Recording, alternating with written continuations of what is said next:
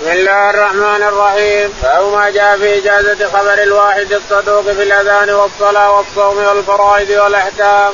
وقول الله تعالى فلولا نفر من كل فرقة منهم طائفة ليتفقهوا في الدين ولينذروا قومهم إذا رجعوا إليهم إذا رجعوا إليهم لعلهم يحذرون. ويسمى الرجل طائفة لقوله تعالى وإن طائفتان من المؤمنين اقتتلوا فليقتتل رجلان دخل في معنى الآية.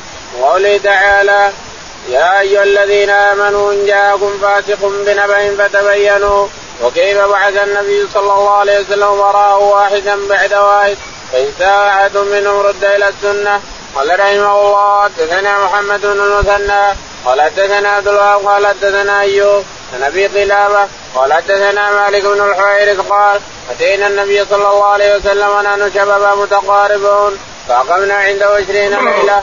وكان رسول الله صلى الله عليه وسلم رفيقا فلما ظن أنا قد استهينا لنا أو قد اشتقنا سألنا عمن تركنا بعدنا فأخبرناه قال ارجعوا إلى أهليكم فأقيموا عندهم وعلموهم ومروهم وذكر أشياء أحفظها أو لا أحفظها وصلوا كما رأيتموني أصلي فإذا حضرت الصلاة فليؤذن لكم أحدكم وليؤمكم أكبركم.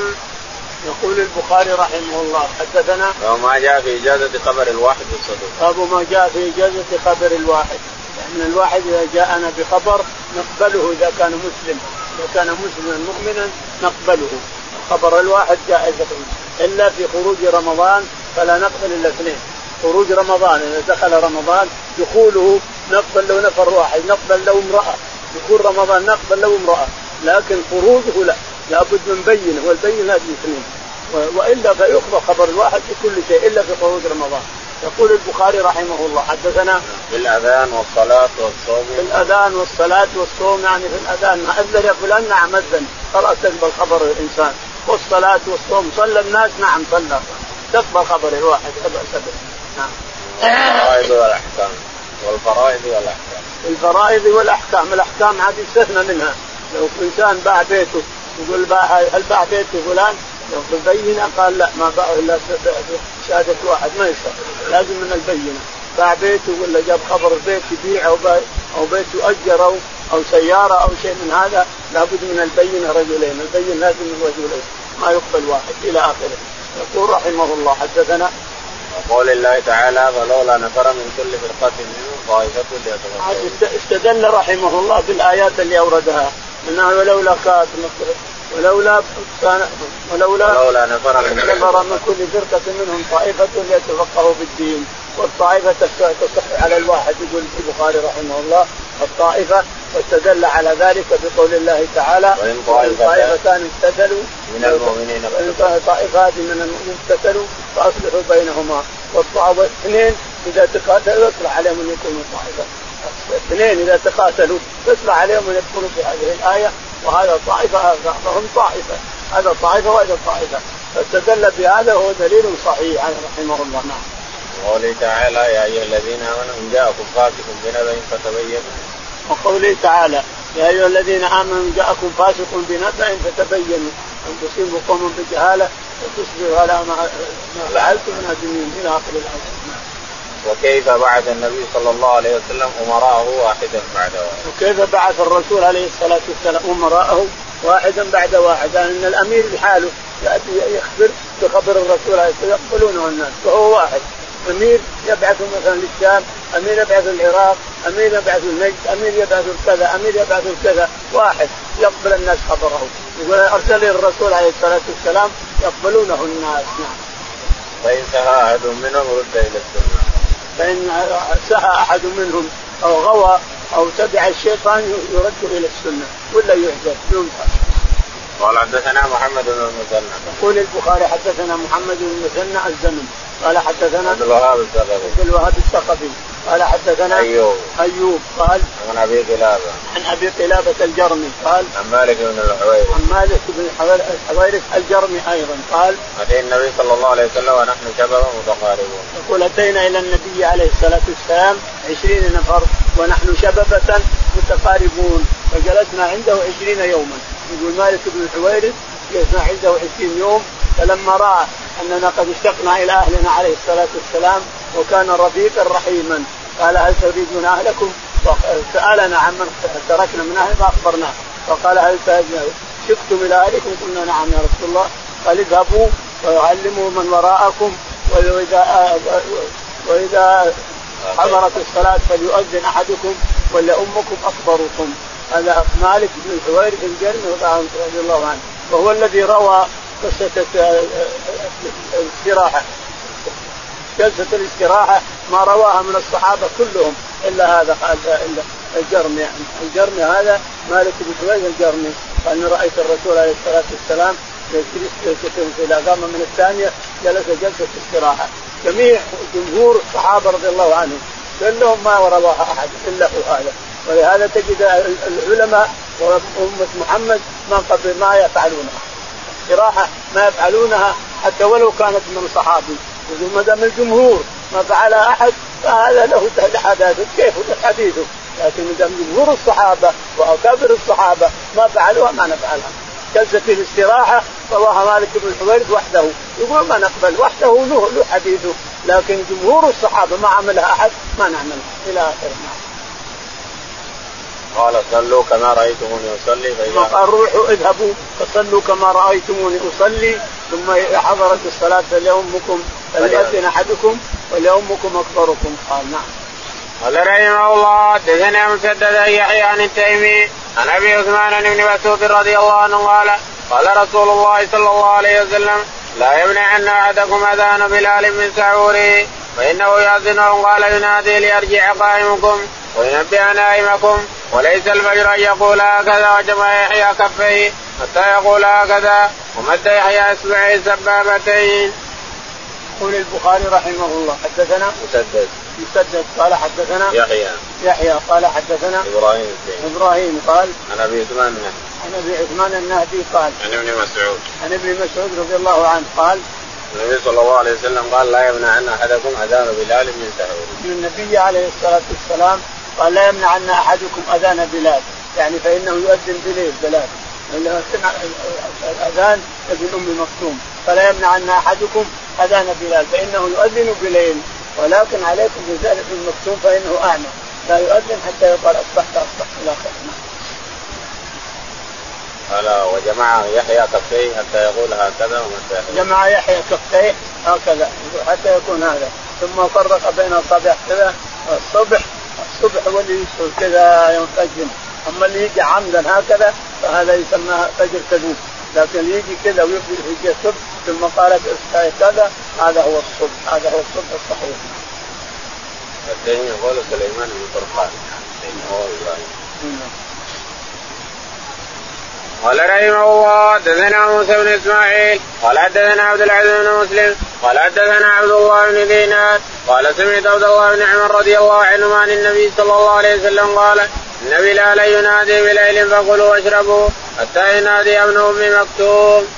يقول البخاري رحمه الله حدثنا موسى بن إسماعيل. موسى بن إسماعيل. قال حدثنا عبد العزيز. عبد العزيز. قال حدثنا عبد الله بن دينار. عبد الله بن دينار. عن عبد الله بن عمر. عن عبد الله بن عمر رضي الله عنه قال النبي صلى الله عليه وسلم قال إن بلالا ينادي بليل. إن قال إن بلال قال النبي عليه الصلاة والسلام إن بلالا ينادي بليل.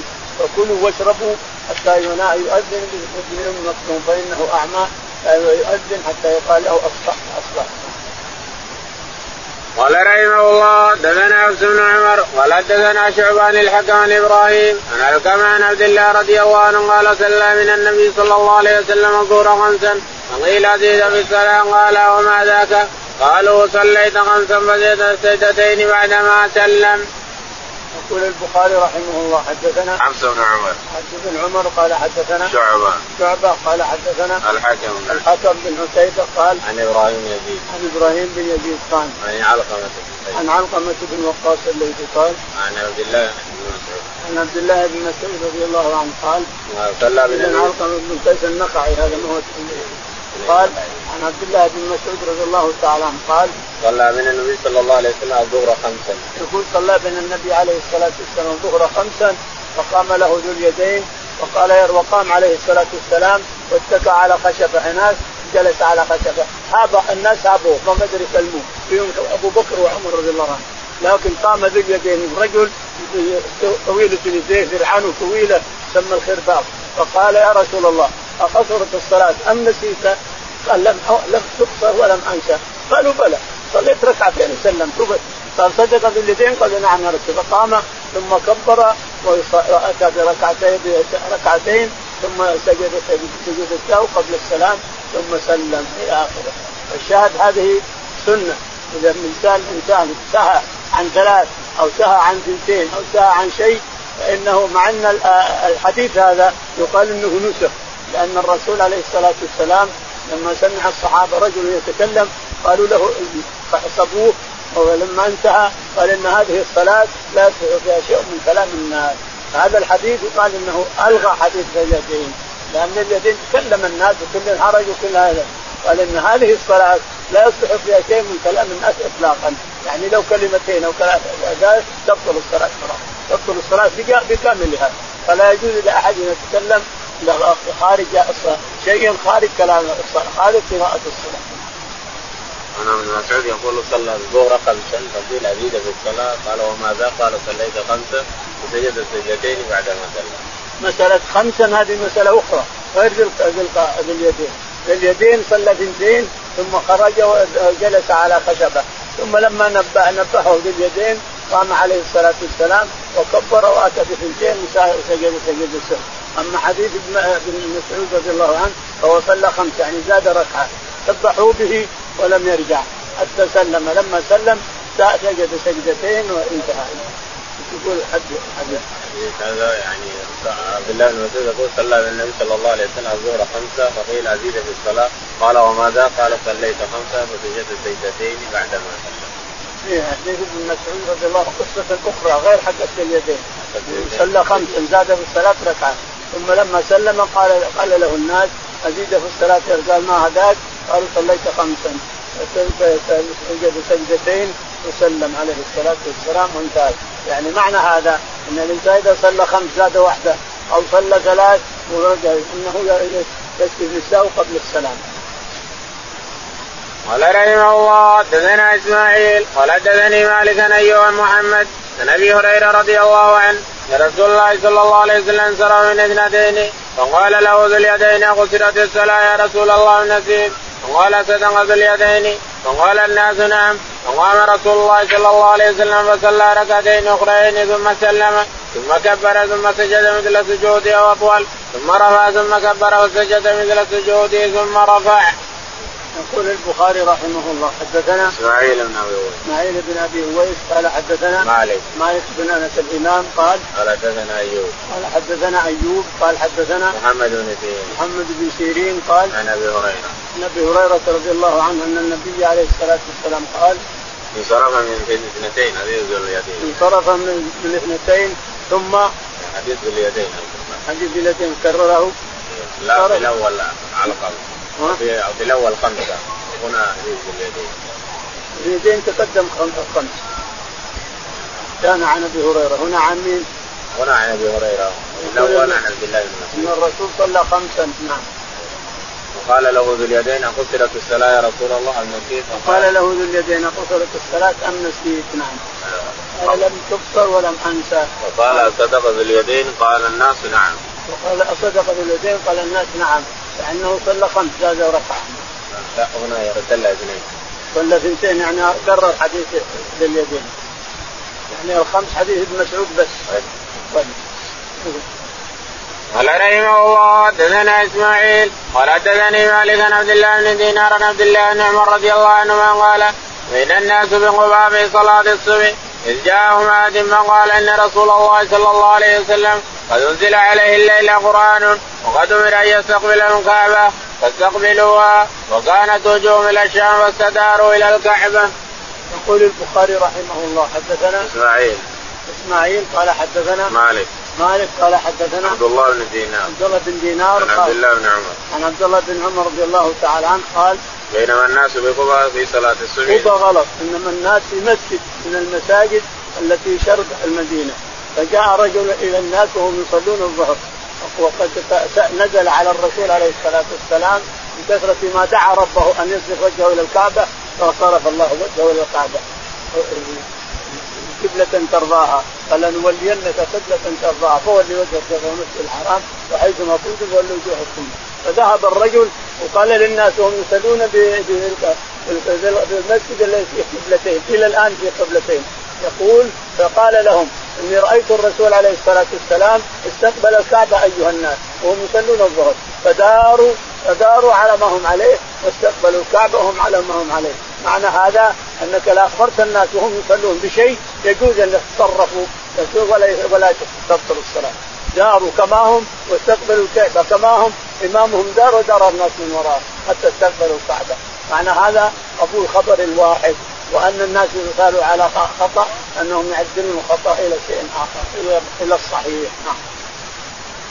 مسجد, مسجد القبلتين إلى الآن موجود بالمدينة مسجد مسجد القبلتين يعني صلوا إلى الشام وداروا إلى الكعبة. إلى الآن موجود في مسجد القبلتين أما قبى غلط.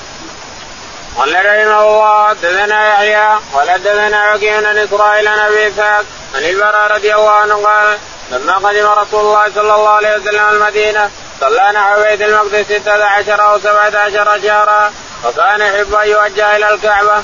أنزل الله تعالى قد نرى تقلب وجهك في السماء فلنولينك قبلة ترضاها. ووجه نحو الكعبة فصلى معه رجل العصر ثم خرج ومر على قوم من الأنصار فقال هو يشهد أنه صلى مع النبي صلى الله عليه وسلم وأنه قد وجه إلى الكعبة فانحرفوا وهم ركوع في صلاة العصر.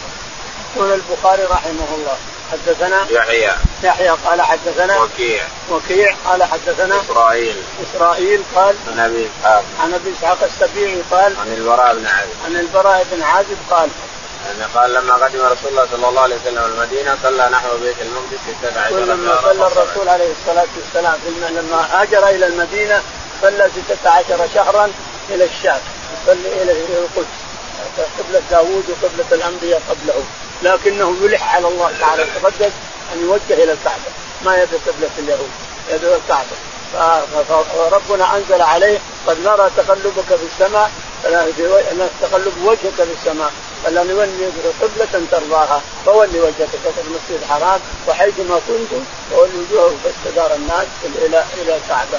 صاروا يصلون إلى الكعبة واطمأن عليه الصلاة والسلام إلى الكعبة وصار المسجد مسجد الرسول إلى الكعبة إلى آخره. صلى رجل معه العصر ثم خرج فمر على صلى رجل معه العصر إلى الكعبة صلى معه إلى الكعبة فذهب إلى أهل المسجد الذي يسمى مسجد القبلتين إلى اليوم وقال إني رأيت الرسول عليه الصلاة والسلام دار وجهه إلى الكعبة صلى إلى الكعبة أيها الناس فداروا إمامهم وجماعتهم. داروا وهم ركوع صلاة العصر وهم ركوع. داروا إلى الكعبة. نعم. قال رحمه الله حدثنا يحيى بن قزعه قال حدثنا مالك بن إسحاق بن عبد الله بن أبي طلحة عن أنس بن مالك رضي الله عنه قال كنت اسقي أبا طلحة الأنصاري وأبا عبيدة بن الجراح وأبي بن كعب شرابا من بطيخ وهو تمر فجاء مات فقال إن الخمر إن الخمر قد حرمت فقال أبو طلحة يا انسكم إلى هذه الجرار فكسرها قال انس فقمت إلى ميراث لنا. فضربتها باسفلها حتى انكسرت يقول البخاري رحمه الله باب تابع للباب. تابع حدثنا يحيى بن قزعة. يحيى بن قزعة قال حدثنا مالك. مالك. قال حدثنا عمرو بن عبد الله بن أبي طلحة. عمرو بن عبد الله بن أبي طلحة عن أنس بن مالك. عمرو بن عبد الله بن أبي طلحة. ابن أبي طلحة قال عن أنس بن مالك. عن أنس بن مالك رضي الله تعالى قال قال كنت أسقي أبا طلحة وأبا عبيدة قال كنت أسقي كان أبو طلحة وعنده رفقه من الأنصار يقول أسقيهم خمر. يعني بلح وتمر. مجموع تمر تمر ناجح وبلح ما نجح. حطونه في ماء إلى ست ساعات سبع ساعات صار يطبخ وصار خمر. يقول فجاء رجل قال إن, إن إنها قد حرمت الخمر ونزلت آية بتحريم الخمر. الشاهد قال له أبو طلحة يا أنسكم إلى المهراس، المهراس اللي تحرسها النساء يحرسون البر يصير يصير قريب يصير فيهرسونه هذا المهراس كان يكسر الجواريد أخذ القوارير بالحوش وكسرها في المهراس إلى آخره. قال رحمه الله حدثنا سليمان بن حرب قال حدثنا شعبان بن إسحاق عن سلان حذيفة أن النبي صلى الله عليه وسلم قال لأهل النجران لا بعثن إليكم رجلا امينا حق أمين. فاستشرف لها أصحاب النبي صلى الله عليه وسلم فبعث أبا عبيدة. يقول البخاري رحمه الله حدثنا سليمان بن حرب. سليمان بن حرب قال حدثنا شعبة. شعبة.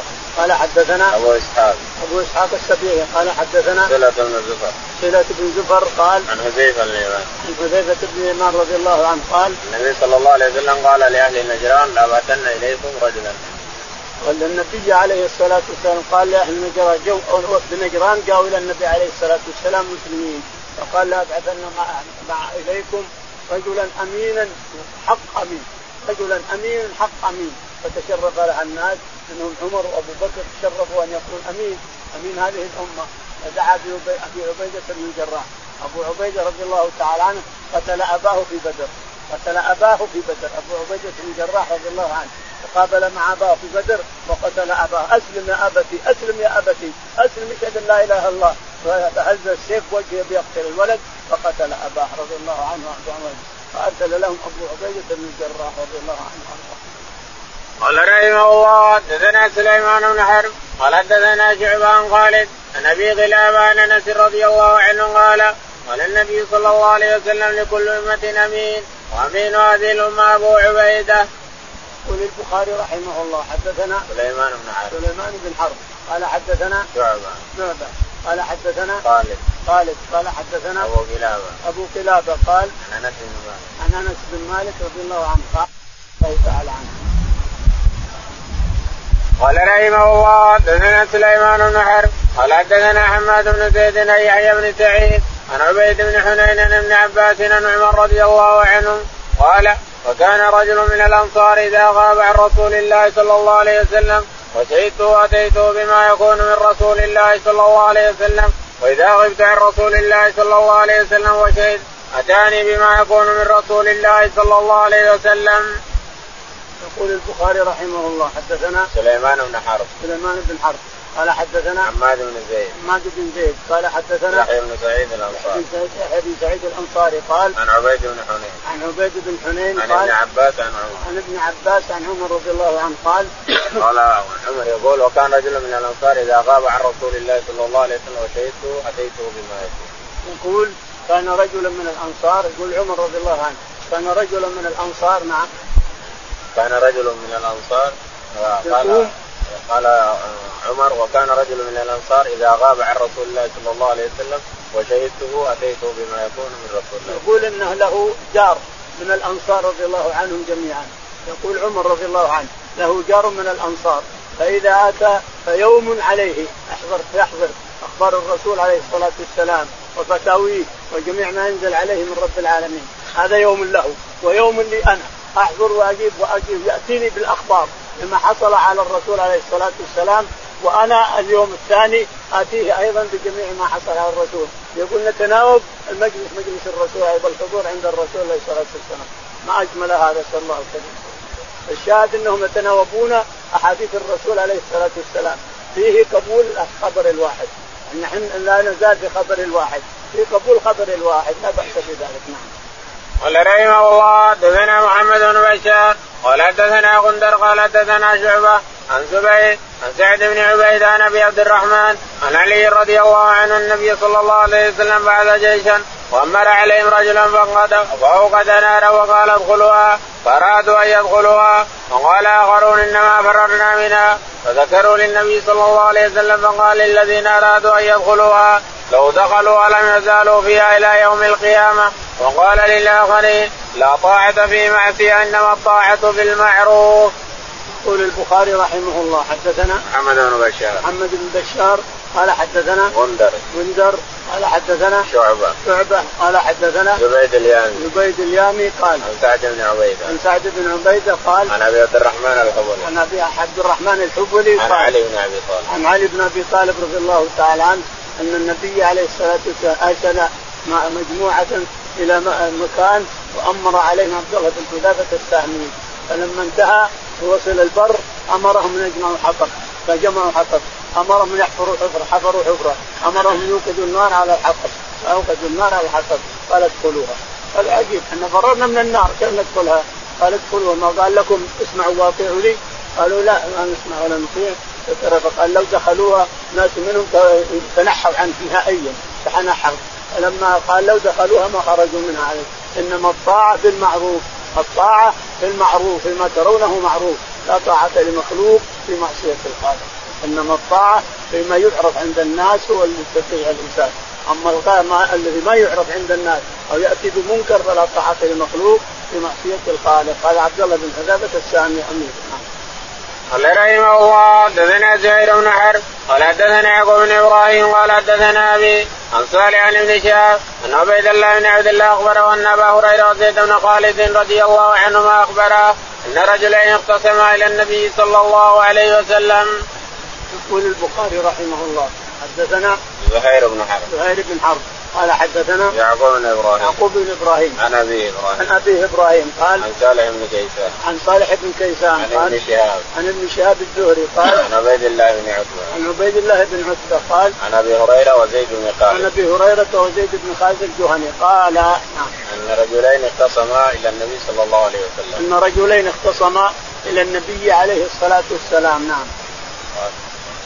قال رحمه الله دثنا أبو اليمان قال أخبرنا شعب بن الزهري قال أخبرني عبيد الله بن عبد الله بن عتبة بن مسعود إن أبا هريرة قال بينما نحن عند رسول الله صلى الله عليه وسلم فقام رجل من الأعراب فقال يا رسول الله اقضي لي بكتاب الله. فقام خصمه فقال صدق يا رسول الله اقضي لي له بكتاب الله وأذن لي. فقال النبي صلى الله عليه وسلم قل. فقال ان ابني كان عسيفا على هذا؟ والعسيف الأجير فزنى بامرأته فأخبروني أن على ابن الرجل فابتديت منه بمات شاة من الغنم ووليدة. ثم سألت أهل العلم فأخبروني أن على امرأة الرجل وأن على ابنه جلد مئة وتقريب عام. وقال والذي نفسي بيده لأقضين بينكما بكتاب الله أما الوليد والغنم فردوها وأما ابنك فعليه جلد مئة وتقريب عام. وأما أنت يا أنيس لرجل من أسلم فاغدو على امرأة هذا فإن اعترفت فارجمها. فغدا عليها أنيس فاعترفت فرجمها.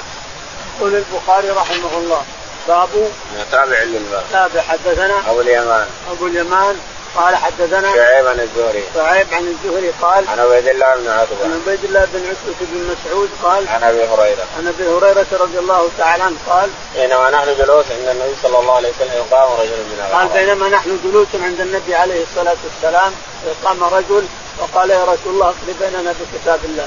وقال رجل آخر نعم يا رسول الله اقضي بيننا بكتاب الله وأذن لي أن أتكلم. قال تكلم. قال يا رسول الله إن ابني هذا كان عسيفا يعني اجيرا عند رجل عند الرجل هذا. فزنى بامرأته وأخبرت أن فديت ابني بغنم ووليدة يعني عبده أمه وغنم. وإن أهل العلم حدثوني أن على ابني الجلد 100 وتغريب عام وأن على هذا الرمضان هذا الرجل. فقال لاقضين بينكم والذي نفسي بيده لاقضين بينكم بكتاب الله. أما الوليده والغنم فرد عليك وعلى ابنك جلد مئة وتغريب عام. ليش يغرب؟ السر من هذا؟ لئلا يرى مكانه فيعود. لئلا يرى مكان ما زنى فيعود إلى الزنا مرة ثانية. فيغرب مئة عام ينسى الموضوع كله وينسى البلد كله وينسى ما فعل كله. مئة سنة يغرب يغرب ثم يجلد ويغرب. يجلد مئة جلدة ويغرب. الشاهد واما امرأة هذا فاغدو يا أنيس هذا معناه الخبر الواحد. خبر الواحد فإن اعترفت اسألها. إن اعترفت فارجمها. فذهب أنيس إلى امرأة الرجل فاعترفت فرجمها بالحجارة معه. باب بعث النبي صلى الله عليه وسلم الزبير طليعة وحده.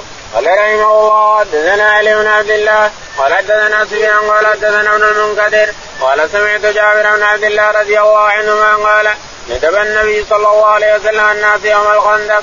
فانتدب الزبير ثم ندبهم فانتدب الزبير ثم ندبهم فانتدب الزبير. فقال لكل نبي حواري وحواري الزبير قال سفيان أبي الزومن بن المنكدر.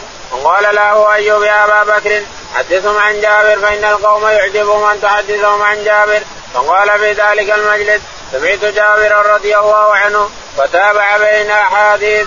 سمعت جابرا قلت لسفيان فإن الثوري يقول يوم قريده فقال كذا حفظته كما أنك جالس يوم الخندق. قال سفيان ويوم واحد. وتبسم سفيان. يقول البخاري رحمه الله. حدثنا باب بعد النبي صلى الله عليه وسلم الزبير طليعته باب بعد الرسول عليه الصلاه الزبير طليعة. بعث الزبير طليعه انتدب الناس فقال الزبير أنا. فانتدب الناس فقال الزبير أنا. فانتدب الناس فقال الزبير أنا يا رسول الله. قال لكل نبي حواري وحواري الزبير بن العوام رضي الله عنه. لكن ما خرج الزبير. يقول البخاري رحمه الله حدثنا علي بن عبد الله المديني. عن دينار. قال حدثنا سفيان. سفيان. قال حدثنا محمد بن المنكدر. محمد بن المنكدر قال عن جابر بن عبد الله. عن جابر رضي الله تعالى عنه النبي عليه الصلاة والسلام انتدب الناس يوم الخندق. انتدب الزبير فقام الزبير قال فانتدب الناس. من يذهب؟ ينظر لنا ماذا فعل أبو سفيان. يعني وراء الخندق. فانتدب الزبير فسكت عليه السلام ثم قال من يذهب؟ من ينتدب لنا؟ من ينتدب يروح يجيب لنا خبر أبو سفيان من وراء الخندق. فانتدب قام الزبير. ثلاث مرات أو أربع مرات يقوم الزبير بن العوام رضي الله عنه. فقال الرسول عليه الصلاة والسلام لكل نبي حواري يعني قريب وحبيب وصديق. الحواري القريب والصديق والحبيب. لكل نبي حواري وحواري الزبير بن العوام رضي الله عنه. ثم قال لحذيفة أين حذيفة؟ قال نعم يا رسول قال أنت.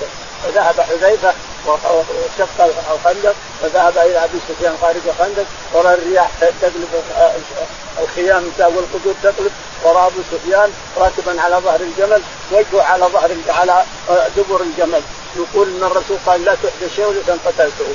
بين يدي يقول لو بغيت اقتله قتلته. لكن قال الرسول اذهب ولا تحدث شيئا إلى آخره. نعم. باب قول الله تعالى لا تدخلوا بيوت النبي إلا أن يؤذن لكم. فإذا أذن له واحد جاء اللهم اهدنا فيمن هديت وعافنا فيمن عافيت تولنا فيمن توليت اللهم توفنا مسلمين والحقنا بالصالحين يا رب العالمين.